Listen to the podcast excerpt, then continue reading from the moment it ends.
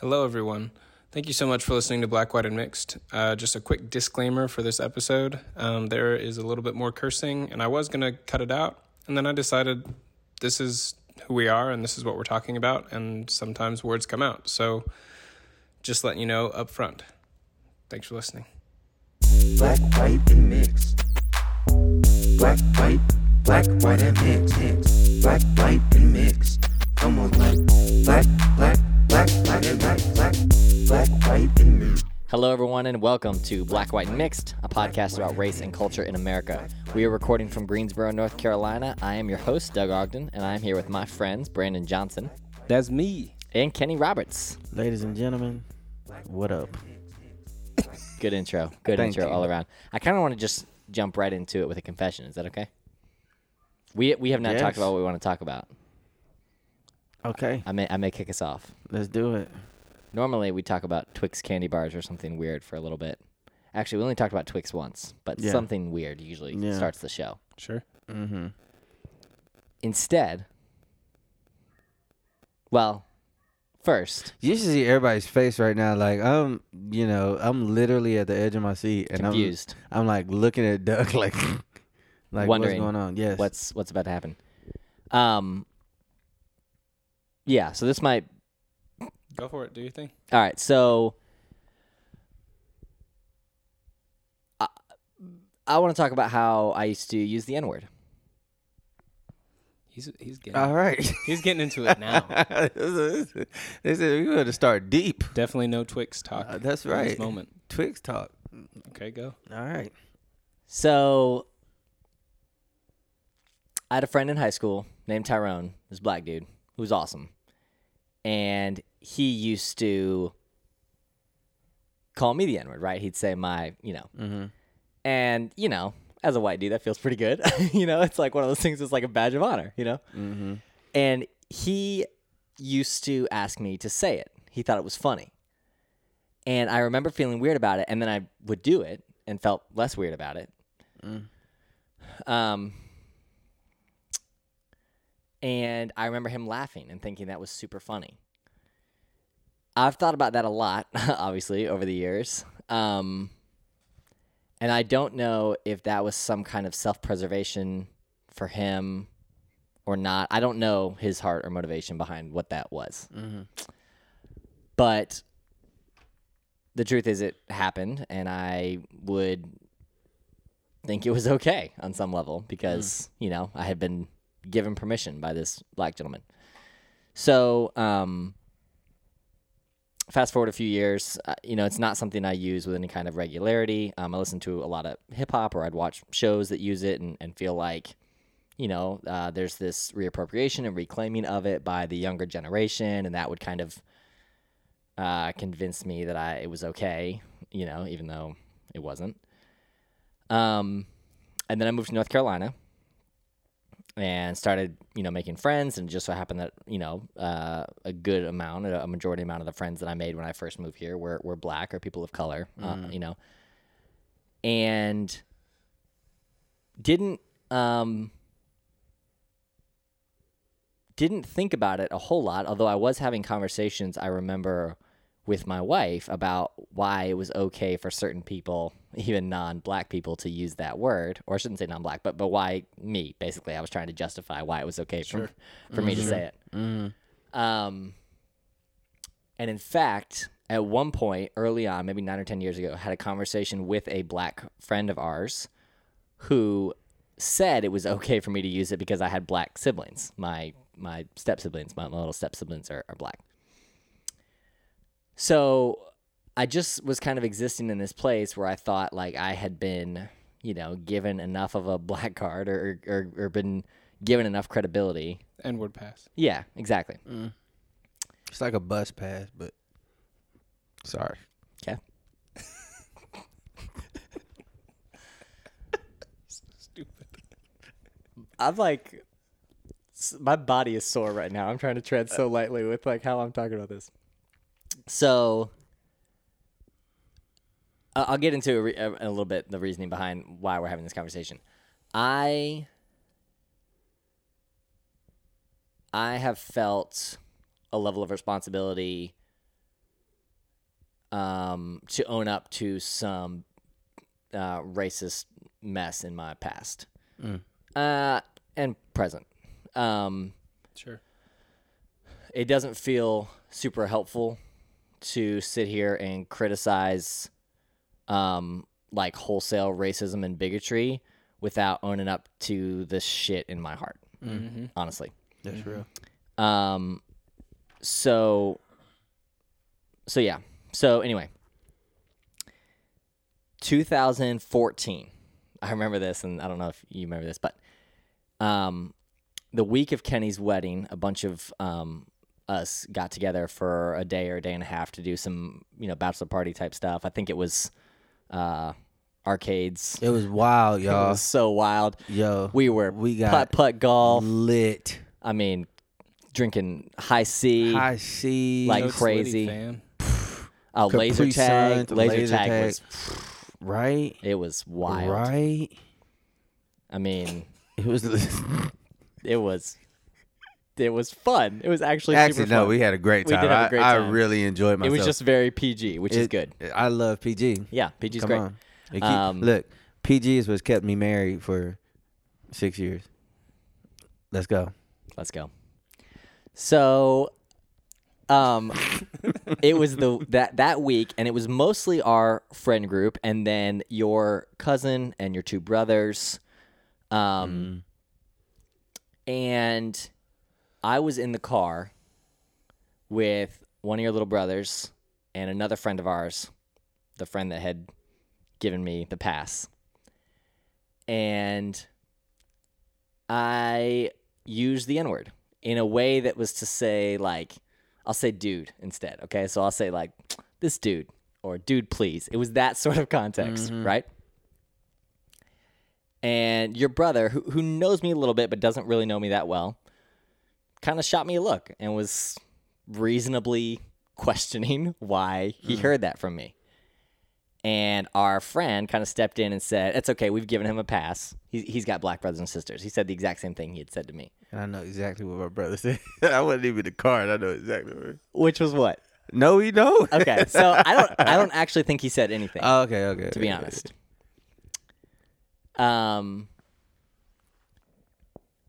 But I remember thinking at the time that was dumb.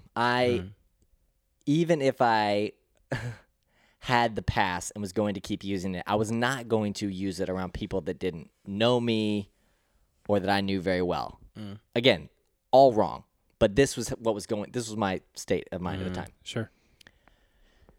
But it was around that time that I started thinking like, oh, I need to be more careful when I use it, or I need to be more selective with how I use it.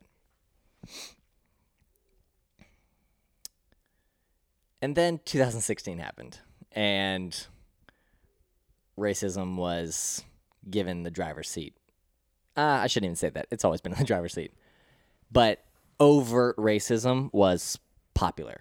Mm-hmm. In a way that felt kind of new, not new that had never been done before, but it was a shocking reality that to America it was being videoed. Yes, and being accepted. I mean, white supremacy was popular. Mm-hmm. is popular. Mm-hmm. Yeah, it took the driver's seat in a new way. Yeah, like that. I think our generation. It's like you said. It's not like it hasn't happened, but it was. Right. It was overt. It was so. Yeah, it was so pushed to the forefront, and it's continued on that trajectory.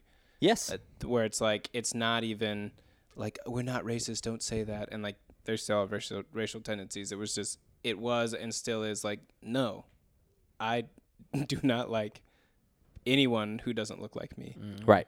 And well, so and that's so that's what you're saying. Yes. You see that, and you walk into it, and you're like. And that's. That's why I think that's why I like the word overt, because of course it's always there, but it felt like things that had been covert or a little bit secret or things that maybe we felt a little bit of shame about in being racist were now popularized again and overt and loud and voted for. Mm-hmm. And people had no shame about it. No shame, right. So it was around that time that I think that I started really... We're losing Doug a little bit for some reason. Sorry. Is that better? Yeah. Okay. It was around that time that I realized that my use of the N-word, which I'll just say this, is a microcosm of a larger problem. The heart of the issue was not me using the N-word, although that is an issue that is completely unacceptable. The larger problem is racism in the heart. Mm. And that was / is true of me. So I realized that that was something that I had to stop saying. And more than that, the idea that because I have black brothers and sisters or black friends, I could not be racist was really kind of the driving heart of where I was. Mm. And that has come to be very not true. Always been very not true, but I've come to own up to the idea that that's not true. The reason I think this is on my heart right now is over the course of the last few weeks and the last couple of months, I've had some white friends reach out and talk to me or try to engage with me. And honestly, I'm very grateful for it because I think since Ahmaud Arbery and Breonna Taylor and George Floyd, there's been this kind of new awakening, right? We've seen that. We've talked about it. But a lot of what I'm getting from some of my white friends is, Doug, you've been on this journey a lot longer than I have, or Doug, you've read more than I have, or you have more black people in your life than I have, and so I want to ask you this. Now, on one hand, that might factually be true, okay?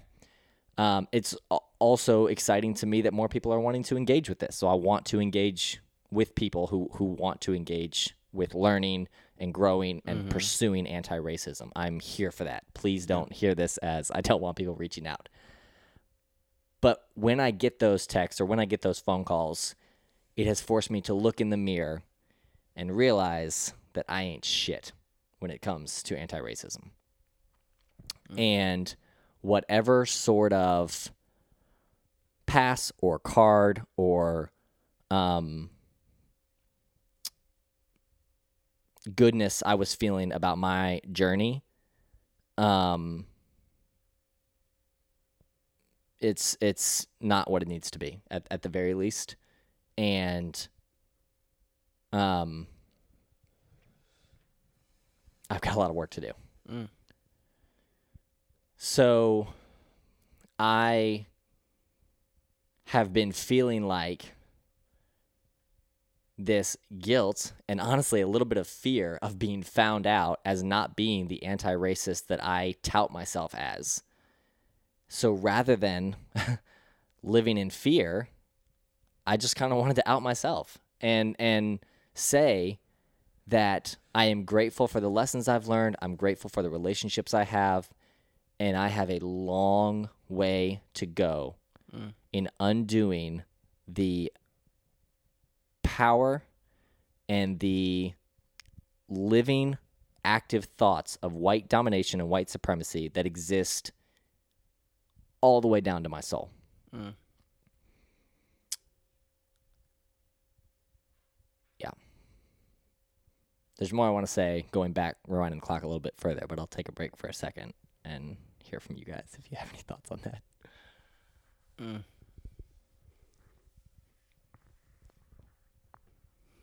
Brandon, you gonna unpurse your lips for a second? No, I'm just playing. I'm looking. I'm looking at Kenny. So I mean, first of all, thank you. Thank you for sharing that. Thank you for your vulnerability there, because that's not an easy thing to talk about by any means. It's not a light subject or topic, and it's not.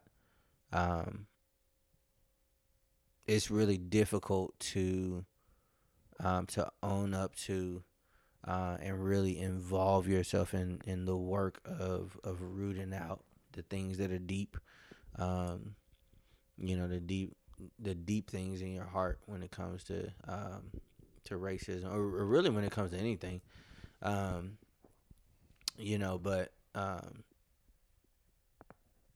you know, especially racism, because we make it such a touchy, right? You know, a touchy topic, and so, so I appreciate your vulnerability. I do want to say, and just kind of, I want to affirm you as you're on your journey, that I have seen you doing the hard work. Yep, absolutely. You know, to root out those things and to make the changes that are necessary, to apologize where you need to apologize, to right the wrongs that you can right. And so I want to affirm you in, you know, I see you doing the work. Yeah. And though you have a long way to go, like we all got a long way to go, you know, but though you know, you have a long way to go, don't be disheartened. Sure. Yeah. You know, in where you are. I appreciate that. You know, I mean, don't be too puffed up about where you are either, but right. You know, but don't be disheartened, man. Like, sure, yeah. You know, like as your brother, you know, I appreciate the work that you're doing, you know, and the effort that you're putting into growing, you know, and that's nothing to snuff at, you know, and so, you know, and I appreciate your humility in recognizing that you have a long way to go as well. You know, I think a lot of people would still kind of justify, you know what I'm saying? You know, it's fine for me. I got, you know, black brothers and sisters, or, you know, all my friends gave me a pass or whatever. You know, and honestly, you know, there were times where, you know, where I didn't say anything. You know, sure. What I'm saying? When I heard it, I didn't say anything, or, you know, where I heard it and you know, I may have laughed along or whatever, you know, and just kind of perpetuated, you know, that as well. I mean, we can make this very real. A few months ago, you and I were on a work trip, and some drinks were had, and we were hanging out with some friends, and nobody was drunk or anything, but we were having fun. We were, you know, on a work trip, but it was in the evening, so I think we're at CVS or something. We're having fun, right? We're in Orlando. It's, you know, again, PG fun, but it was fun. And we're PG-13 at PG-13 because drinks were had. Yeah, exactly. Maybe PG-13, yeah. PG-21. Mild, yeah, well, that's not good. Yeah, no, that's worse. Yeah, PG-13. You know, mild, with one or two cocktails. Yeah, right. Mild drinking in intense situations is what it was. Yeah, that would be the header on. It's not MSRP. What is it? The ARP? No, it's I don't. MPAA, motion picture. There it is. Boom! I just top of the dome, boys. I see what you did. I had to get two wrong first, and then I got the story of whiteness. Two wrongs, and then maybe a right. Okay. The point is, while we were having fun, you said something at CVS, made a joke. Probably some kind of pun on a product. A terrible pun. A terrible pun, sure, as Kenny is wont to do. Yes. And I said this, and I started to say the N-word. Mm-hmm. And I didn't finish it. And you stopped yourself. I stopped myself, and I was not going to say it, but I shouldn't have started it. And you kind of like jokingly put your hand up by me and slapped your hand, and we laughed. And another friend of ours was there and kind of laughed. But that was 4 months ago. Mm. That's what I'm saying, man. This is not, I call it the past. It's not really the past. 4 months ago, I guess 5 months ago in February, I was in a place where I thought it was okay to make a joke like that.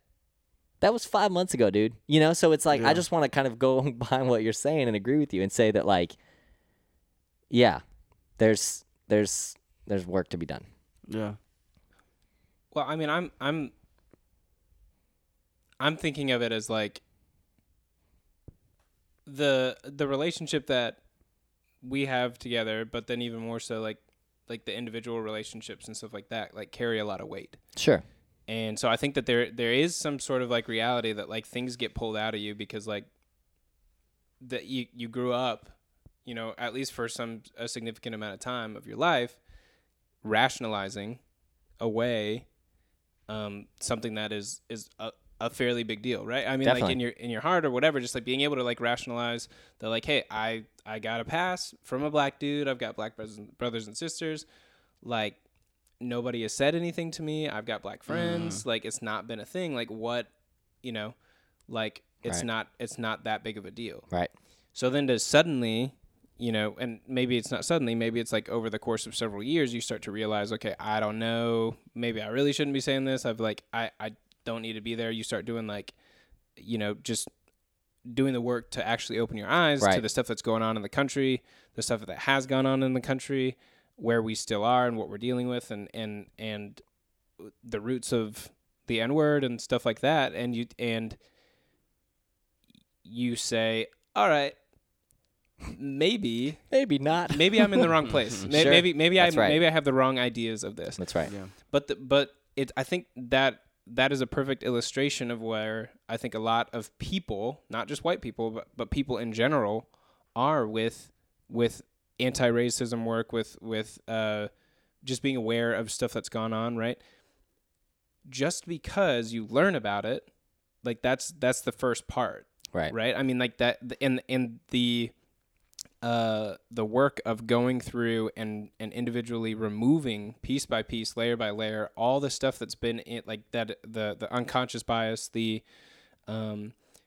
racial tendencies or views that have been like endowed upon you from like your yep. family and you know, from your family and the country as a whole. Yep. This work is going to take a long time to like get rid of. Officially, right? Yep. Like, even the idea that it would jokingly come out of your mouth. Sure. Because I think that a lot of that is just so, like, you're not thinking about it. That's what the thing is. Like, we're not thinking about the stuff that we say, the things that we do, how we interact or react to things that come along our way. So I'm not saying that to, like, release you, because I don't think that that's my job. Right. I say that as like, I think that you can be in a really good place where you're working incredibly hard to learn and to strive to change and be better and walk alongside, you know, BIPOC and all that kind of stuff, and still be like, still have giant pitfalls, totally. Or still have pitfalls at all of things that you've like been trying to work on. Like that's the reality of the human condition. Sure. Right. Is like, we realize that things are bad for us. Like, why do we?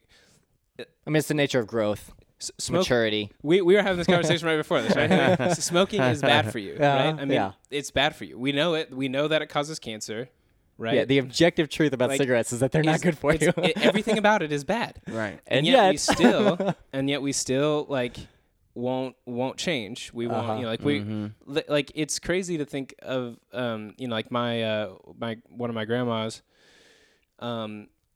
It, you know, is literally like lung cancer, hacking up a lung, like just coughing and is like on the back porch smoking. You know what I mean? You're like, wow, this is crazy. Like, this is a crazy idea. And I'm not saying that to like gloss over everything and to act as if like there's not differences. I'm just thinking of it as like the things that we know that are actually bad and yet the willpower that it takes to tackle some of that, very clearly we are not endowed with all with either like good sense or sure or full like self-awareness or willingness to like work on it. And so like especially with a little bit of a what is it, liquid courage, there are things that get pulled out of you suddenly and you're like ooh. Right. And you're faced with like your real self. And the truth is I think it's a gift. At times, I think, yeah. At times, it can be a gift to say, oh, this is actually in there. This right. is actually where sure. I'm at. This is actually a joke that I thought was going to be appropriate. Now, I'll be honest. If it's me and three of my black friends, I might make a joke that is fairly inappropriate, or some sort of racially kidding type joke. And I need to flush that out. That's probably not a great thing for me. But I'm way less likely to make that joke if there are more white people in the room. right? And that's been something that's come up over the last few years, is like, if the majority of my friends are black or not, like, I'm going to be, you know, it's a little bit like code switching. We've talked about that a lot, you know? Yeah. So that's one thing. But the use of the N-word, or like I said, that as a microcosm of a larger racial issue in my heart, is that I have used those types of affirmations that you're talking about to big up myself, or to think that I was ahead of the curve, or to think that I was something more than I am. And over the last few weeks, over the last couple of months, that truth has just become very evident and been very clear to me that I have not arrived. I have not done all of the hard work that I thought I had done. I have not, you know what I mean? So I just kind of wanted to talk about that with y'all and mention that has been an internal conflict and an internal confrontation that I have faced, and honestly apologize because I have not loved you guys the way that I thought I was in laying down some of that white supremacy and uprooting. And we've mentioned this on the show multiple times. No stone unturned, right? I've got more stones to unturn. I've learned that now. I've discovered that now. Sure. I probably should have always known that, because I would have said that probably about myself, or said that to other people, like, oh, you never stop learning, you never stop growing. But the truth is, that's where I'm at. And did you feel like you had kind of stopped? I guess you were in this place where you had kind of stopped learning and growing, and not necessarily like, oh, okay, I'm done, you know, but. Not learning and growing, more just the idea that I was like one of the good white people. Mm. Yeah. Does that make sense? Yeah. Yeah. So then we started this podcast earlier this year, and you know, back then racism didn't exist, so you know, we didn't. It is a very new development. Just kidding. But then Ahmaud Arbery happens in February. Then the video, I think, services in May, shortly before Breonna Taylor and George Floyd. And then, of course, that's dominated the last, 4 or 5 or 6 episodes that we've done. Yeah, and there's still, you know, tons more. Yeah. Mm-hmm. Rashad Brooks. Yep. Elijah McClain. Yep. And there will be more, unfortunately. I mean, it's... So, I think before the breaking news of the last few months, I was in that place of thinking I'm one of the good white people. Mm. And I wouldn't have told you I was done. I wouldn't have told you that I had no more to learn. But I have just been very much confronted by the reality of how much more I've got to do, and how much even thinking I'm one of the good ones is part of the problem. Even thinking that I could be a white savior, which I would never have said. I wouldn't say to anyone that I am a white savior, but I think I've been feeling like that. Mm. I think I've been feeling like, I don't know, that I was one of the good ones, I guess, is the only way I can say it. But I'm not. And I want I haven't been lying in my love for black people, right? I haven't been pretending to be anti-racist, but I want it to be more and more true of me, that I love you guys well. And that I lay down the white supremacy that is learned and living in me right now. That's real. Yeah. Yeah. I appreciate that. Yeah. I appreciate that. And I mean, and I think it is a process. It is a journey, you know, and I think we all need to, I guess, come from that angle of humility and recognizing, you know, that we're as we're on this journey, like, we're gonna have to own up to some hard stuff. That's right. Right? We're gonna have to hold mirrors up and really look in the mirror and take that self-assessment and, you know, see, all right, where am I really?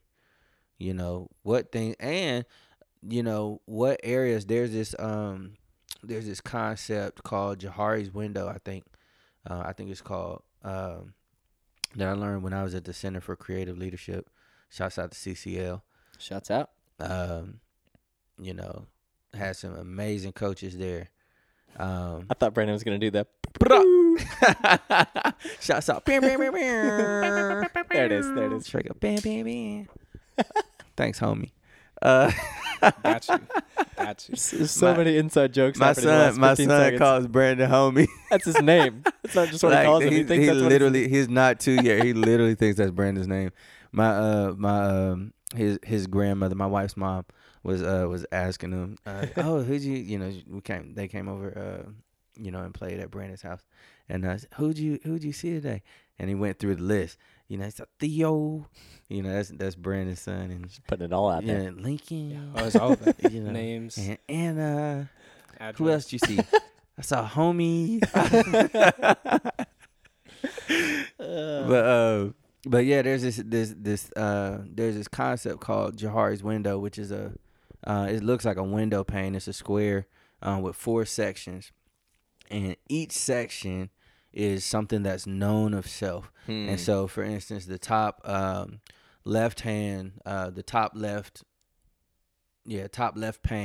would be things that are known about you by yourself, like the things that you know about yourself and the thing that other people know about you. Right. You move over one pane to the right, so that top right hand pane, that's the pane of that you know about yourself, but that other people do not know about you. Right. You move to that bottom left hand pane, and that's what other people know about you that you do not know about yourself. Yep. And then that bottom right-hand pane are things that you don't know about yourself and that other people don't know about you as well. So right. Those undiscovered portions, right? That's good. And so the whole purpose is, as you're looking at these different areas of your life and looking at these different things in your life, and you're looking at and analyzing, okay, what things are things that I know about myself and that other people know about me? These are the things that are known, right? What things do I know about myself that other people don't know about me. That's people being able to get to know you. You're sharing those things with other people, and that moves into those pain, the pain that that things of things that people know about you and that that you know about yourself and right. that people know about you. And then the blind spots come in, the things that other people see in you or the things that other people know about you that you don't know about yourself. That's right. And so you want those relationships.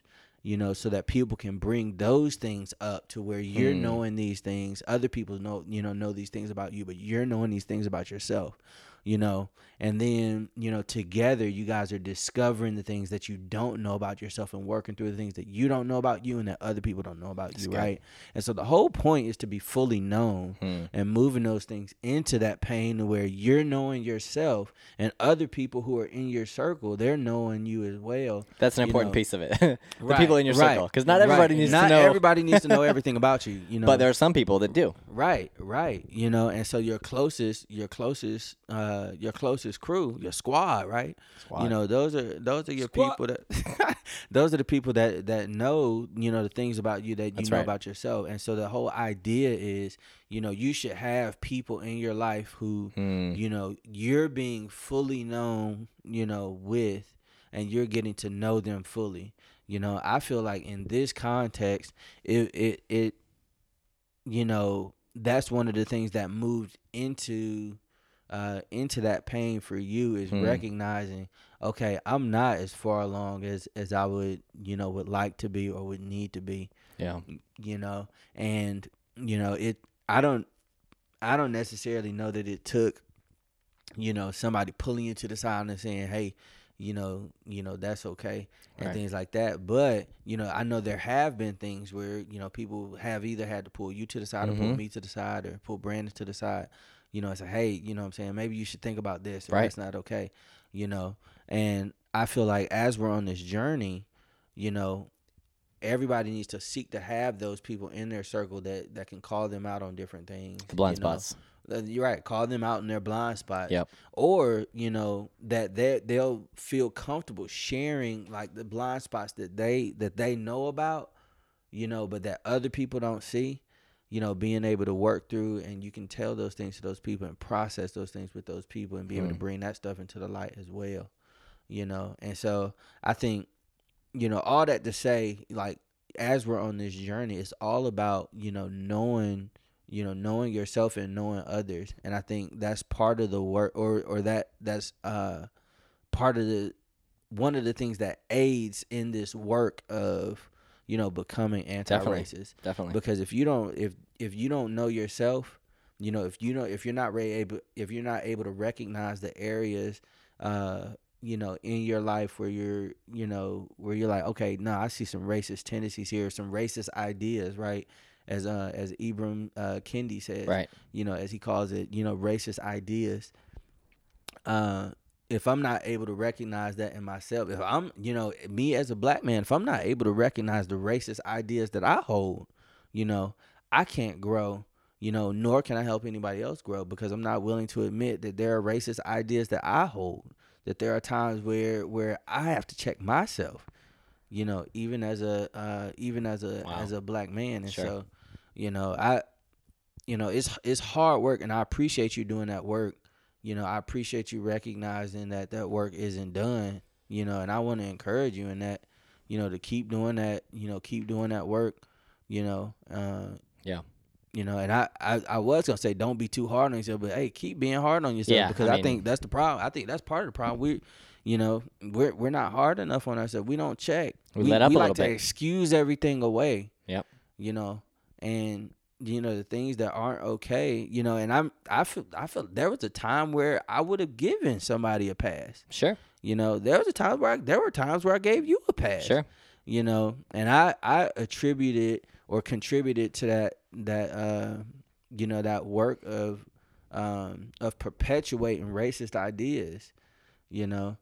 And so I just want to go on record, you know, for all my white friends, it is not okay for you to say the N-word. It is not. Actually, I was listening to, I'm trying to remember who sent it to me. I think it was my sister. But she sent me this talk by Ibram Kendi. And somebody at, he was speaking at a university, I think. And, you know, young white female stood up and asked a question about, you know, like, you know, in rap lyrics, you know, like they say the N-word and things like that. And, you know, she has friends and she doesn't say it, but she has friends, like she'll hear them rapping and it's really uncomfortable and she doesn't know how to address it and know how to tell them, like, hey, like, maybe that's not a good idea, you know, but they have this, you know, these really good arguments and everything. And so, you know, and she asked him what his thoughts were on that. And so he used the example of, you know, and you, mom, excuse my language, but my mom listens to this podcast. She actually went on the BetterHelp website. Did she? Oh, speaking of which, Brandon, did you have something you wanted to say? BetterHelp is an excellent app. Okay. What do they do? What they do. Check this out. No, you don't even realize what they do. They match you with a excellent, competent, licensed.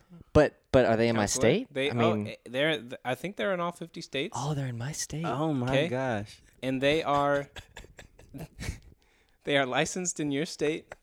If you have any problems with your counselor, change them at any time. Are you? They've got financial aid. Wow. Help you out. I'm telling you, there's some great plans available. It's amazing. Better Health. I mean, what better time? BetterHelp.com. Isn't it called BetterHelp? BetterHelp. You're saying Better Health. I was saying Better Health just because I was like, they're not paying for this. So. Oh, your mom went to Better Health and she didn't get any help at all. Better Health. Yeah. Yeah. That's hey, Mrs. Roberts. Hey, mom. But yeah. So I forgot what I was saying about my mom. She went to the website. Yeah, she went to the website. You said excuse my language. Oh, excuse my language. Right. So in the Ibram, I was talking about the Ibram. Yeah, thank you, Brandon. Ibram X Kendi. Thank you, Brandon. Ibram X Kendi talk. And so he, one of the examples that he used, he said his wife, it was like, you know, her and her girlfriends, they, you know, they'll use the word bitch and they'll be talking, like, hey, bitch, you know. He said, I have, he's like, I am not dumb. Nah, he didn't say nothing. Maybe he didn't say dumb enough. He said, I am not going to, it's not my place to join in that. Mm. You know, I'm not going to go up to my wife's friend and be like, hey, bitch. You know what I'm saying? And so it's, you know, it's one of those things where he's like, nor do I want to, you know, because I know the implications, you know, of that word and that coming from me, but it's a term that they've used, you know, as a term of endearment and things like that. And that's their prerogative. You know, sure, it's a great but example. You know, that's not his place to join in that. And so, you know, I felt like that was a great example, you know, and I really do feel like, you know, whereas I would have given a pass, you know, before, I see the harm and the damage that does, you know, just in perpetuating these racist ideas. You know, because if that's okay, you know, what's not to say that something else is okay as well, you know? So, yeah, so I appreciate you bringing that up. Sure. And being open about that. I appreciate it as well. Yeah.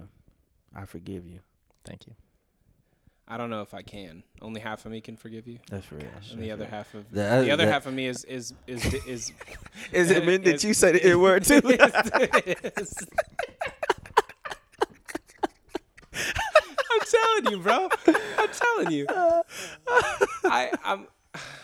telling you. I'm the resources. So there's a book that my wife has read that she was going through. I think I might have talked about it in the last episode or whatever, but it's Me and White Supremacy. It's like a 28-day journey thing that is geared for white people.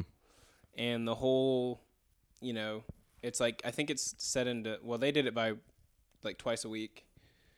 You would read, I think it's a chapter a day. But it's not like a long chapter. Sure. It's just like broken into tons and tons of small concepts, you know, white fragility. Mm-hmm.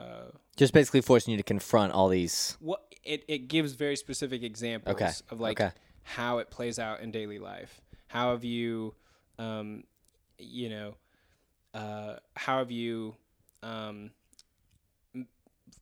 when you look at black men, how does that make you feel? And then it points into like all these different things of like where that shows up of black children. And then when black, you know, like idolizing black children and thinking that they're beautiful and all that kind of stuff. But then once they grow up at that, what point is that? Mm-hmm. Just like all these kind of things. And it points into all that kind of stuff over and over and over again, and really forces you to confront that. And so then what my wife was doing with four of her friends was like, you know, every 2 days or twice a week, is going through like, you have to answer those questions. Like there are questions at the end of it and you need to answer them. Wow. But what has been the bane of my existence is there's a word in there that the author, well, a phrase that she uses, she says white for white people or white passing. And that's always the thing that makes me, I'm like, nah, fuck that. Wow. Yeah. And I'll cut that one up. Maybe that was a little too strong. But it's like, you know, the beep. That's the one that like that hits a nerve. I've said it a ton of times in here. Yes. Like the chameleon-esque like thing is like, yeah, so it doesn't necessarily matter if like my black brothers and sisters or my Latin brothers and sisters like see me as part of the group. Wow. If I'm also seen on the other side as part of the group. Right. You know what I mean? Like if I'm also seen on the white side as part of the group, like that forces me to address stuff that I don't want to address. Dude, I want to be able to like point it out. That's so heavy, man. Wow. That's so heavy. Gosh. Wow. Dude.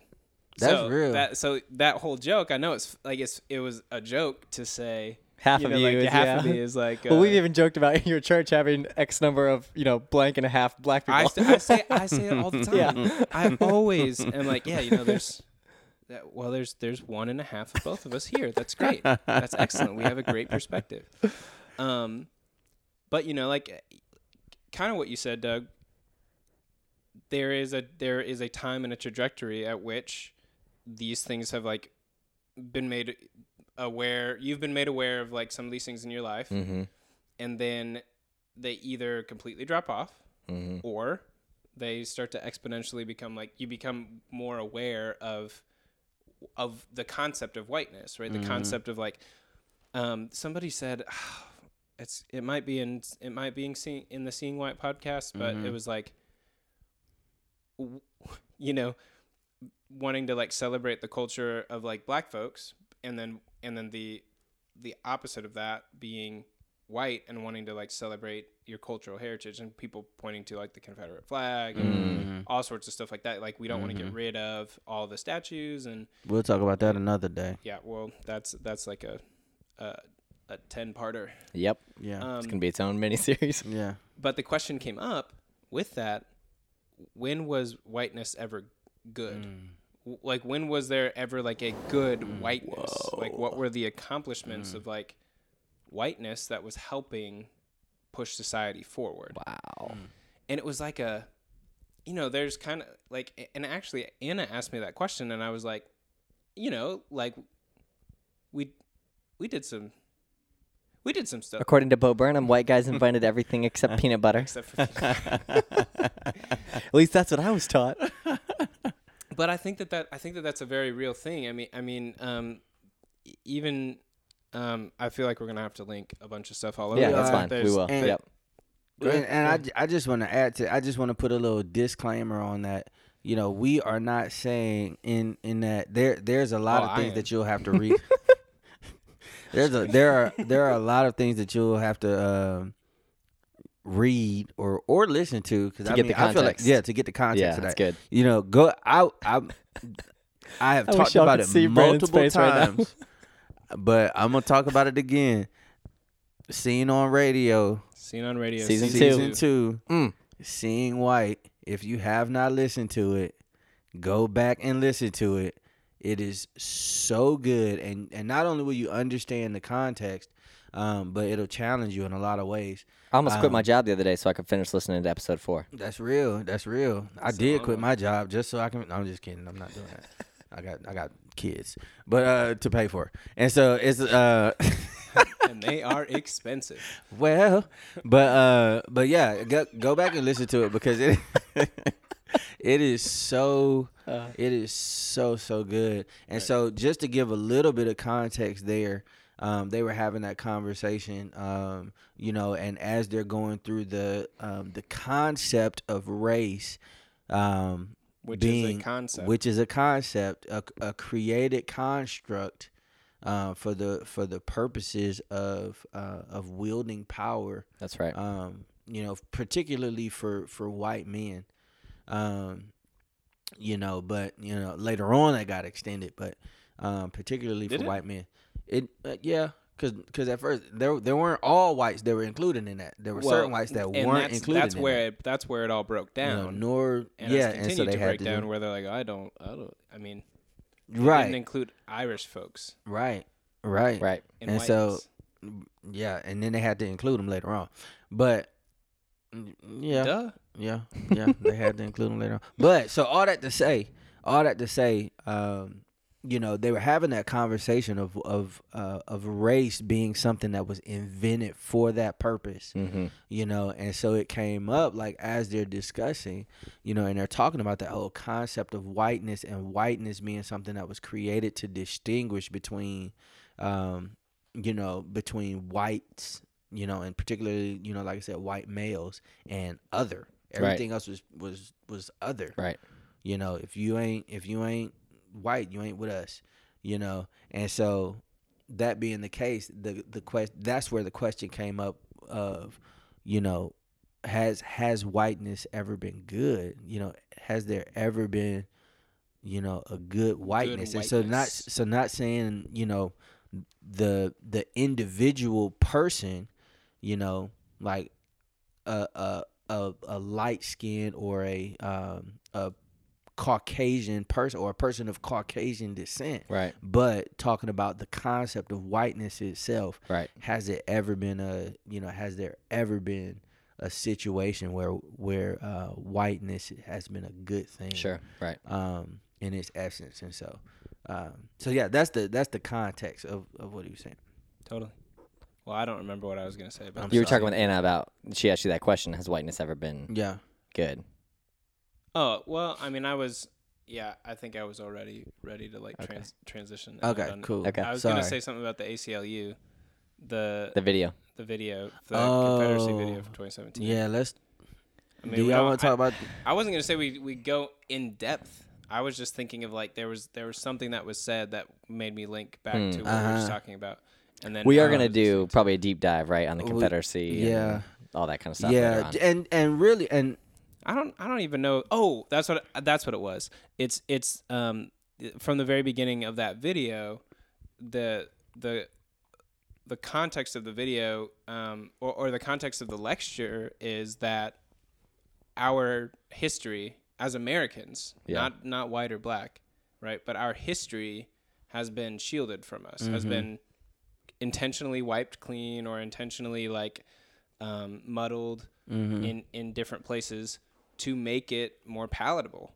Right. And so the more that we like uncover our history and the more that we learn about ourselves, I think the more sobering it can be. You know, like the Confederacy thing and the Confederate flag and like all that, I feel like we can argue about it forever about states' rights and all that stuff. It's like, okay, fine, let it be states' rights. Just look at what the states were saying. Right. Just look at what they said when they seceded. Look at what they said when the topic of slavery came up. Like it just doesn't even have to be a question. I love that he said in the video, if you want to know what the Civil War was about, ask the men who fought it. Right. And it said there in every state.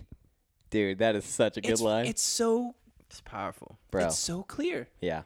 And it's so funny that we can still like whine about it. Like it's crazy.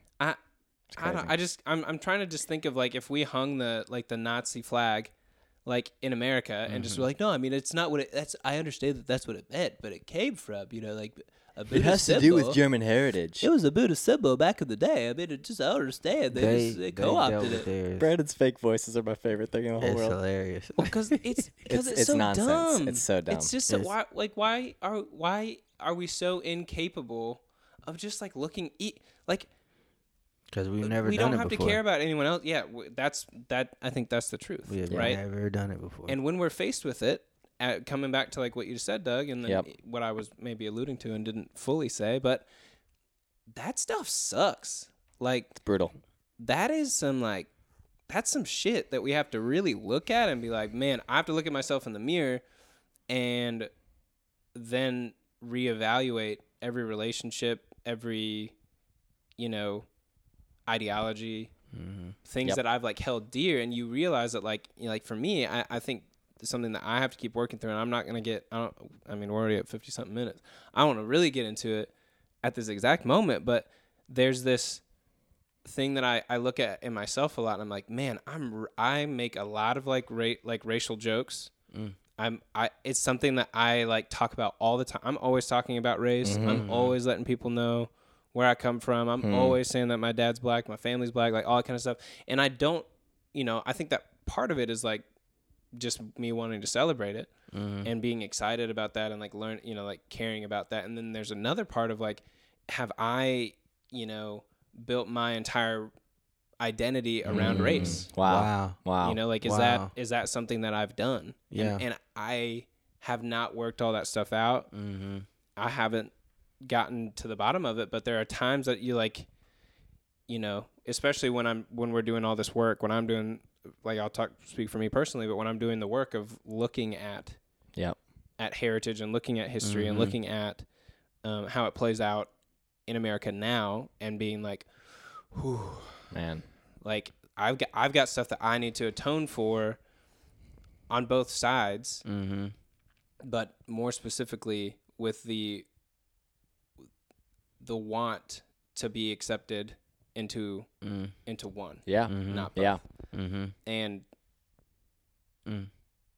I don't think that's. I don't think I ever talk about that part. You know, like I don't think that's there's like almost like a cherry picking of like, I'll choose the good things from both sides. And, like wow, you're racist over there, and I'm not because I'm black, so I can't be. And oh shit, yeah, I can. Of course I can. Like that's stupid. Like that's such a ridiculous white statement. Yeah. As white passing, you might not be experiencing some of the same struggle. Absolutely, right. And so like that's what I mean. Is like the cherry picking, the chameleon-esque part of like, if I can be accepted over here, like you know I'm black, we're good, we got it, I got you, what's good, you know, dap you up, we're good.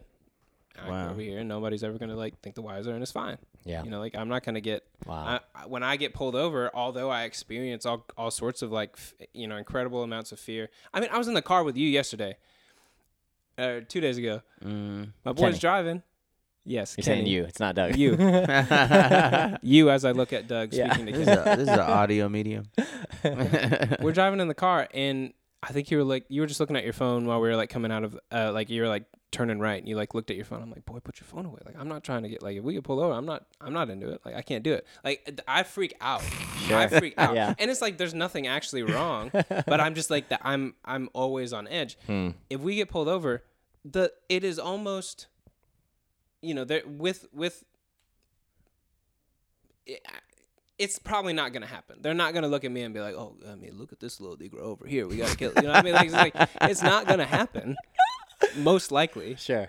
And yet I'm like, and I brought this up before, but you can talk to Anna about it. I'm like, oh God, oh my God. Just open the window. Wow. Keep your hands on. Don't even turn the car off until he tells you to turn the car off. Wow. No, the sound is off. There's nothing happening here, sir. Wow. Yes, sir. Yep. Mm-hmm. Don't and it's for like, why? I don't know. That's real. I don't know. That's real. Well, but I do know. But yeah. That's real. What are you gonna say? I'm just taking it. I think that's such a hard like because and I wonder, man, like where. I feel like with being faced with that question of, apart from my racial identity, who am I?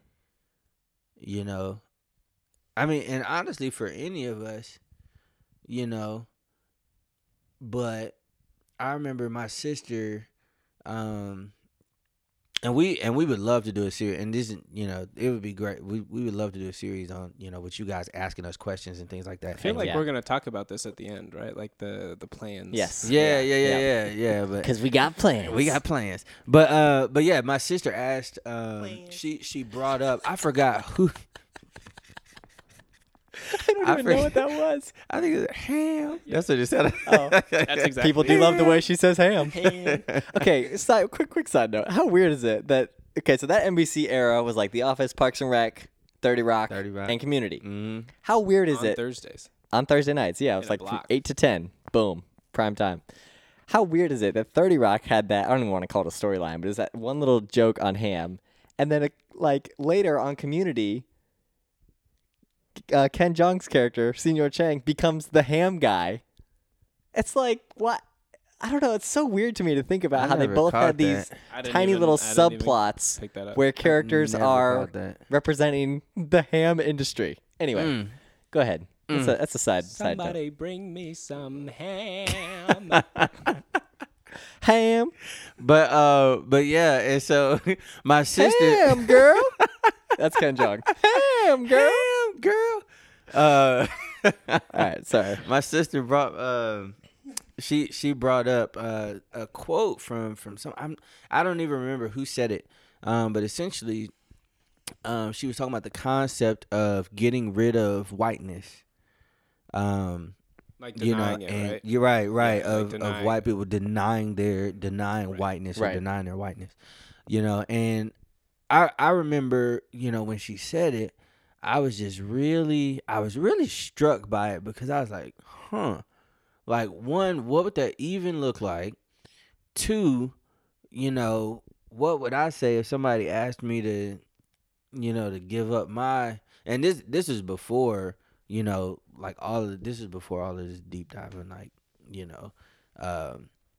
and so there are things that I know and understand now that I didn't know and understand then, just as far as, race being, the inception of race and where it came from, but, then I was like, man, that's such a preposterous notion, you know, just because I could not wrap my mind around it, which is, it's still difficult to wrap my mind around because everything within the country is rooted in race, right?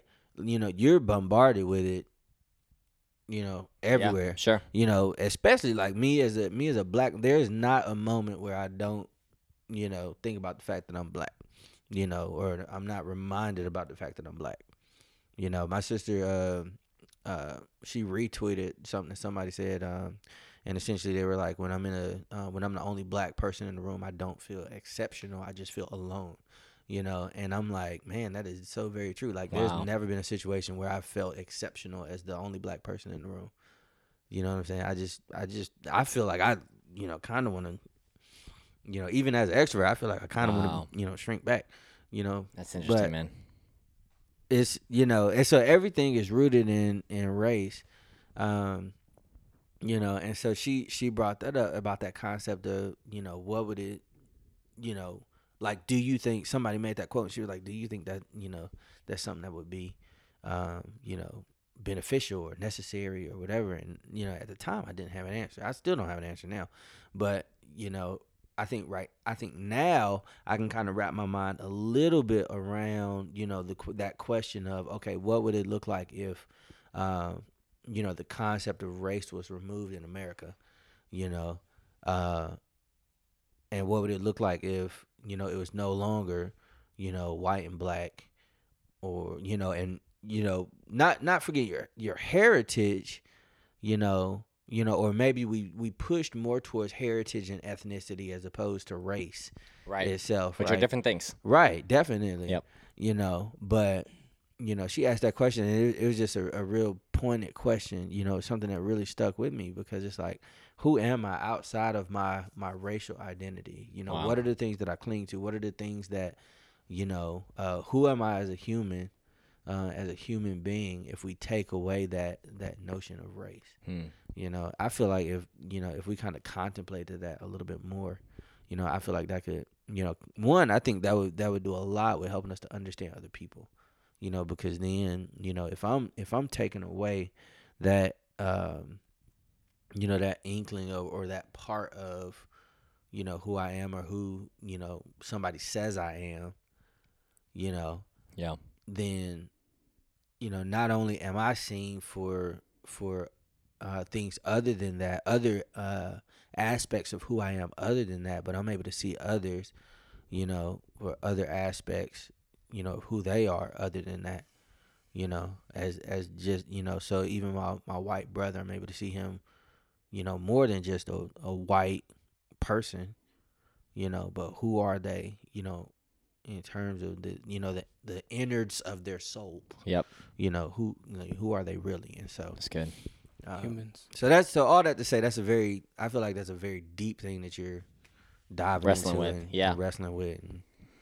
well, it's I mean, to me, it seems really tough. Like, there's a lot of tough questions that you're asking, and probably going to be some tough answers in the quest for why and the quest for truth within that. So sure. I can empathize with that. And I ain't got an answer. That's a show baraka and propaganda. I think I have the answer that I have is yes to all of it. Hmm. There is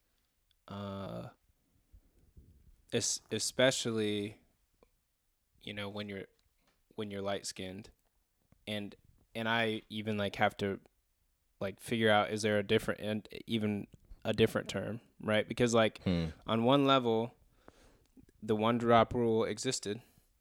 Like for a long time, you know, like we were looking to figure out who you were so that we could categorize you, so that we could put you in your place. Like that was the goal, right? I think we have taken great strides to move forward, and then have forgotten about a lot of that stuff, and still try to keep the black and white. So like when people say. When I say light skin, I'm talking about my skin being light, right? Mm-hmm. And then you see what a lot of black folks would call light skin is not the same. Light-skindians. You know I mean? Light-skindians. That's what we... Yeah. I've never heard that. Oh, there was this group of girls in high school we called the light-skindians. Yikes. She was cute though. The light skinned Indonesians. But you know, like being as light as I am, I still have to like. I think it's the whole thing with in Black AF with Rashida Jones. Yeah. Her character where she's like, it's not that I don't see myself as black. It's that because I'm mixed. Yep. Like I am judged to a higher degree of like having to like be up on my credibility. Shit. I gotta know. Yeah. I gotta know who these people are and what they did. And, yep. And all that stuff. You're never gonna be questioned on this because you're black. Sure. I am because. Are you black enough? Like that kind of thing. And you know, I think that there's just a ton that I could probably say. There's hurts and wounds from how I was raised and how my dad left, and you know, there's like all that stuff that plays into it, which is just, oh yeah, that's just the human condition. Again, we got to talk, you know, like how much does that play into, you know, race being thrown on top of it, and then we are just looking for ways to separate ourselves rather than unity and all that kind of stuff. Right. But yeah. So I know we're getting long, but I'm feeling a little bit confessy. Oh no. That's Undead to Me season 2. I'm like, there's more. No, hey, look, man, there's. If y'all I'm just kidding. We're about to go. The reason I say confessy is because Undead to Me, the character, one girl says, "I know you get confessy," and I thought it was really funny. So, you mind if I talk about Myrtle Beach? No, I don't mind. Okay, I don't know if you actually know this. I was thinking about. Oh, you really trying to get deep? I mean, it's gonna be our last episode for a while, bro. We'll talk about that more later. I don't know. I don't have to. No. Go for it. Were you thinking of something else I needed to confess? No, I. Yes. Okay. So, Kenny just being like, "Oh." I'll try to do this quickly because we're at over an hour or whatever.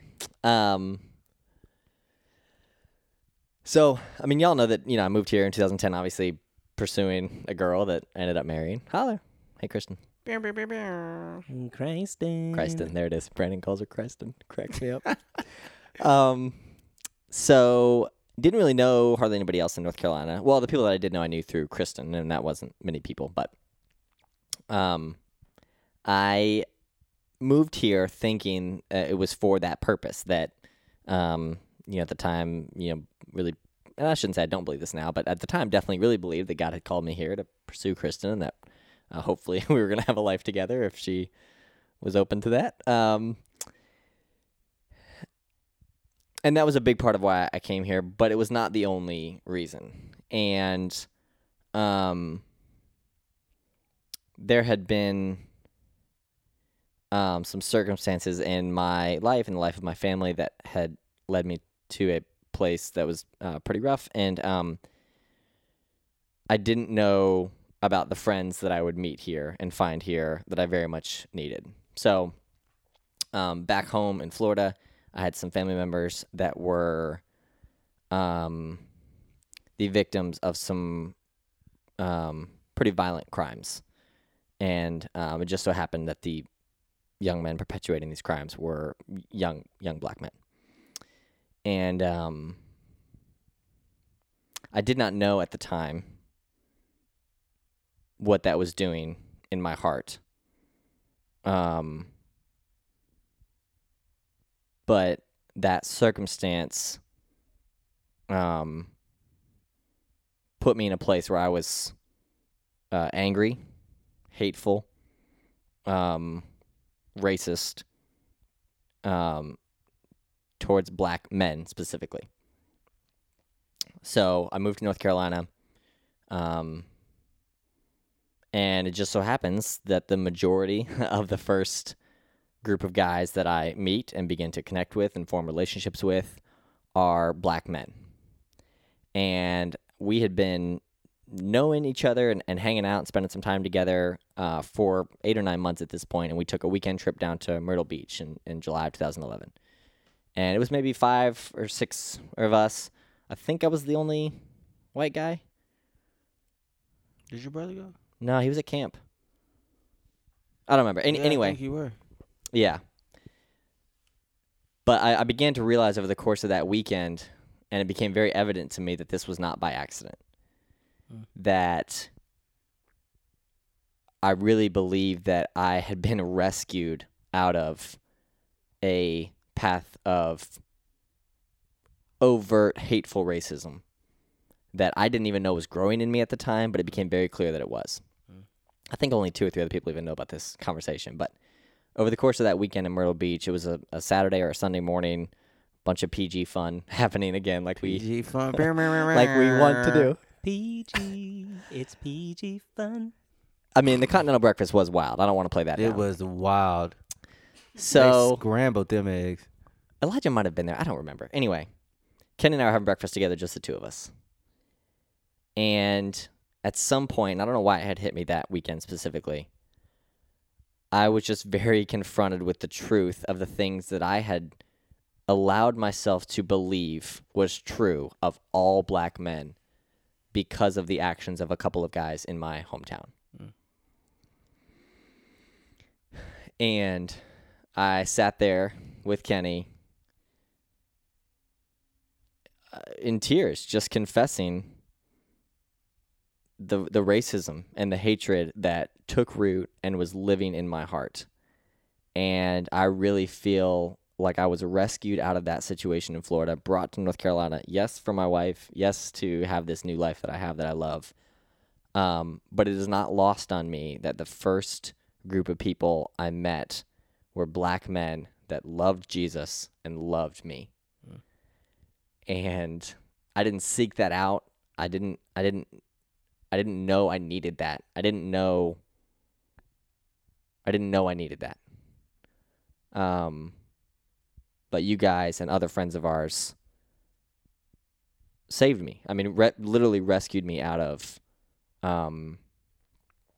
that particular path of darkness. And I'm very grateful for that. And that morning in Myrtle Beach, Kenny forgave me, told me he loved me, told me that, I mean, you were still here with me. You weren't getting away from the table. And even though I hadn't had that depth of conversation with other friends at the time, I have experienced a tremendous amount of grace and patience and forgiveness from BIPOC, from my black friends. And I feel very fortunate to have those relationships and to experience that level of grace. And I am sitting here nearly 10 years after moving here for the first time and just very aware that the course of my heart was set differently by moving here. And I'm really grateful for that.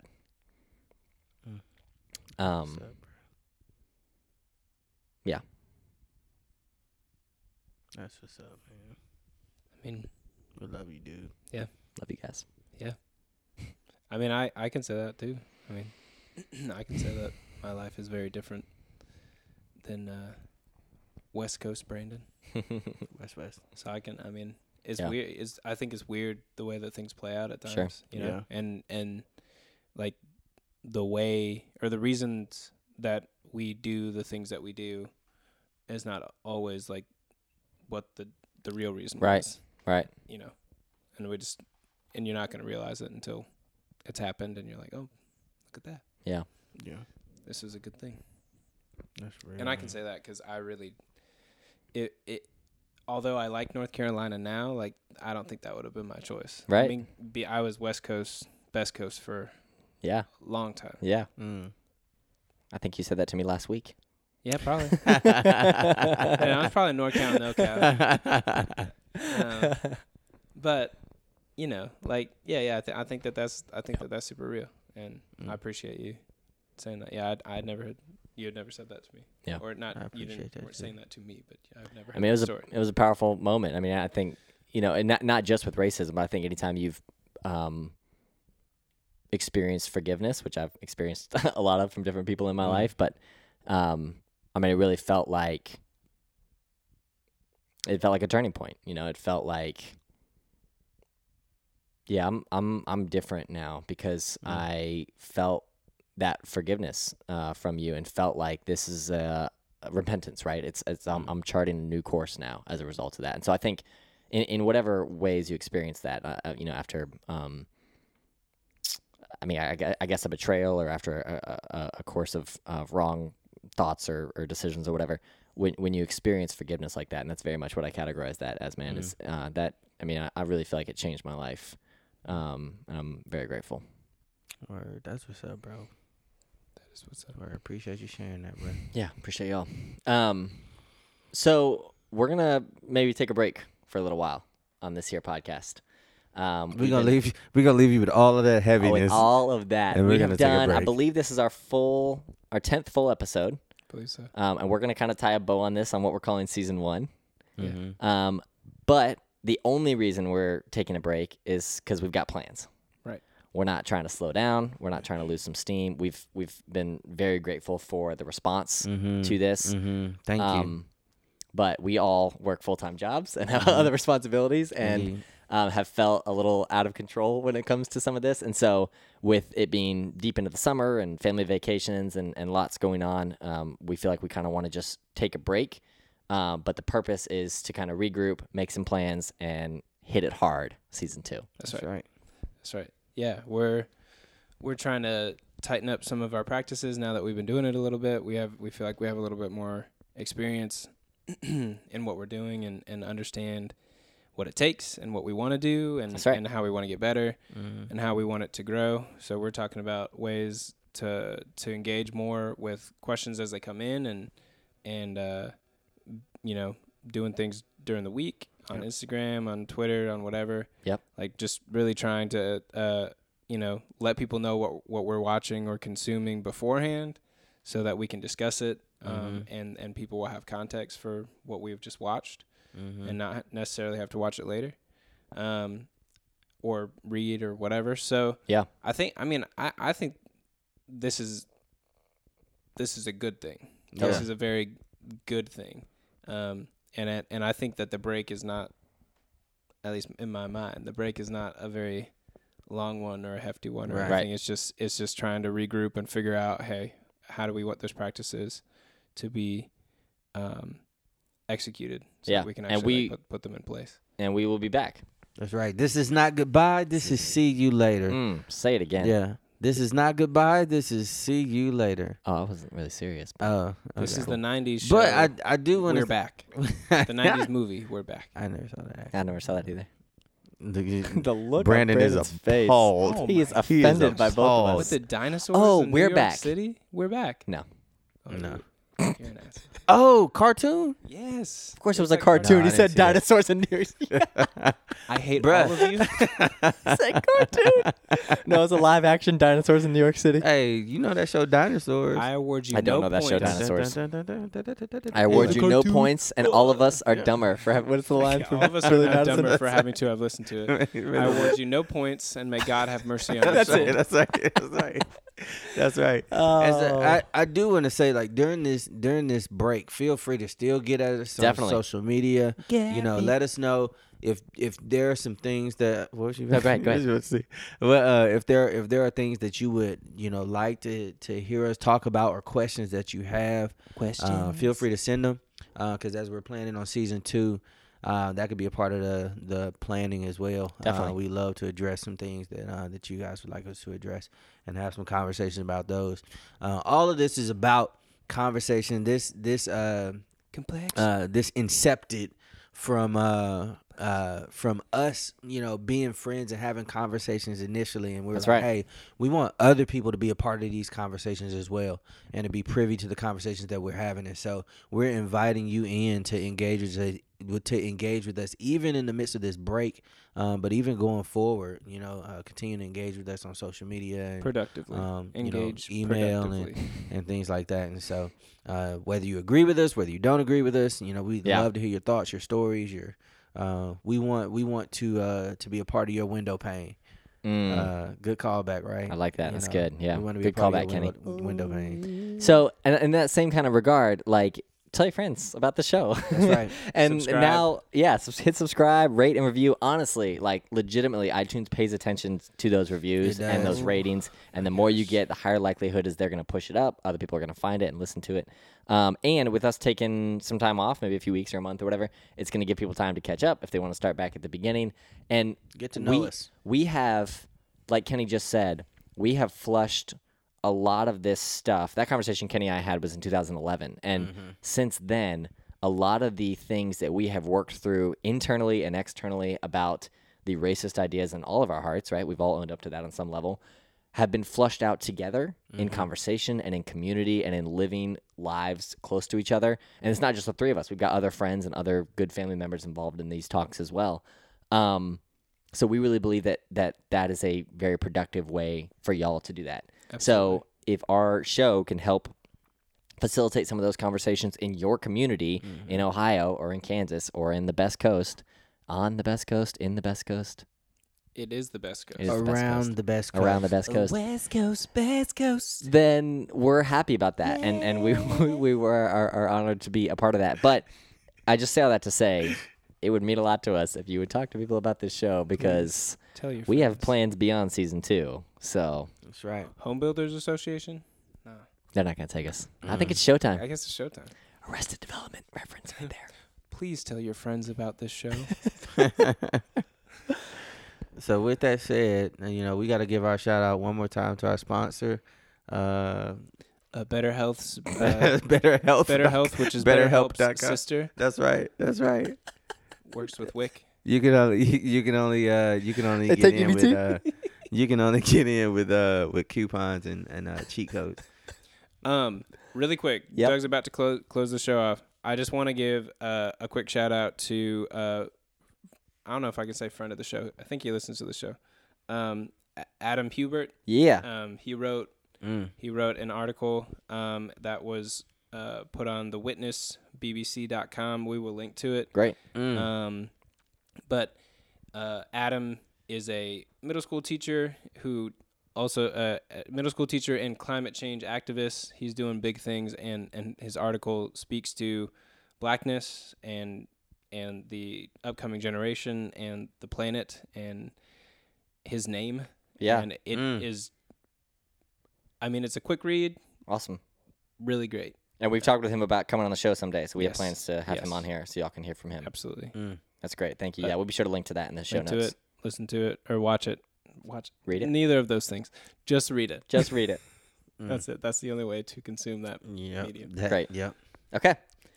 All right. Well, I think that will do it for this episode and this season of Black, White, and Mixed. We want to thank you guys for listening and for supporting the show. It really means a lot. And as always, please be encouraged and get involved in the conversation. With that said, I am Doug Ogden. I'm Brandon Johnson. And I'm Kenny, and I'm not going to sing. No. We'll talk to y'all again soon. No singing? Oh, my God. You said something about the two of us that I immediately thought. Thank you so much for listening to the Black, White, and Mixed podcast. We would love for you to continue to engage with us, so you can reach out to us on Twitter or Instagram at BLKWHTMXpodcast, or you can reach out to us by email at bwmpodcastmail@gmail.com. Thank you so much. Black, white, and mixed. Black, white, and mixed. Come on, black, black, black, black, black, black, black, black.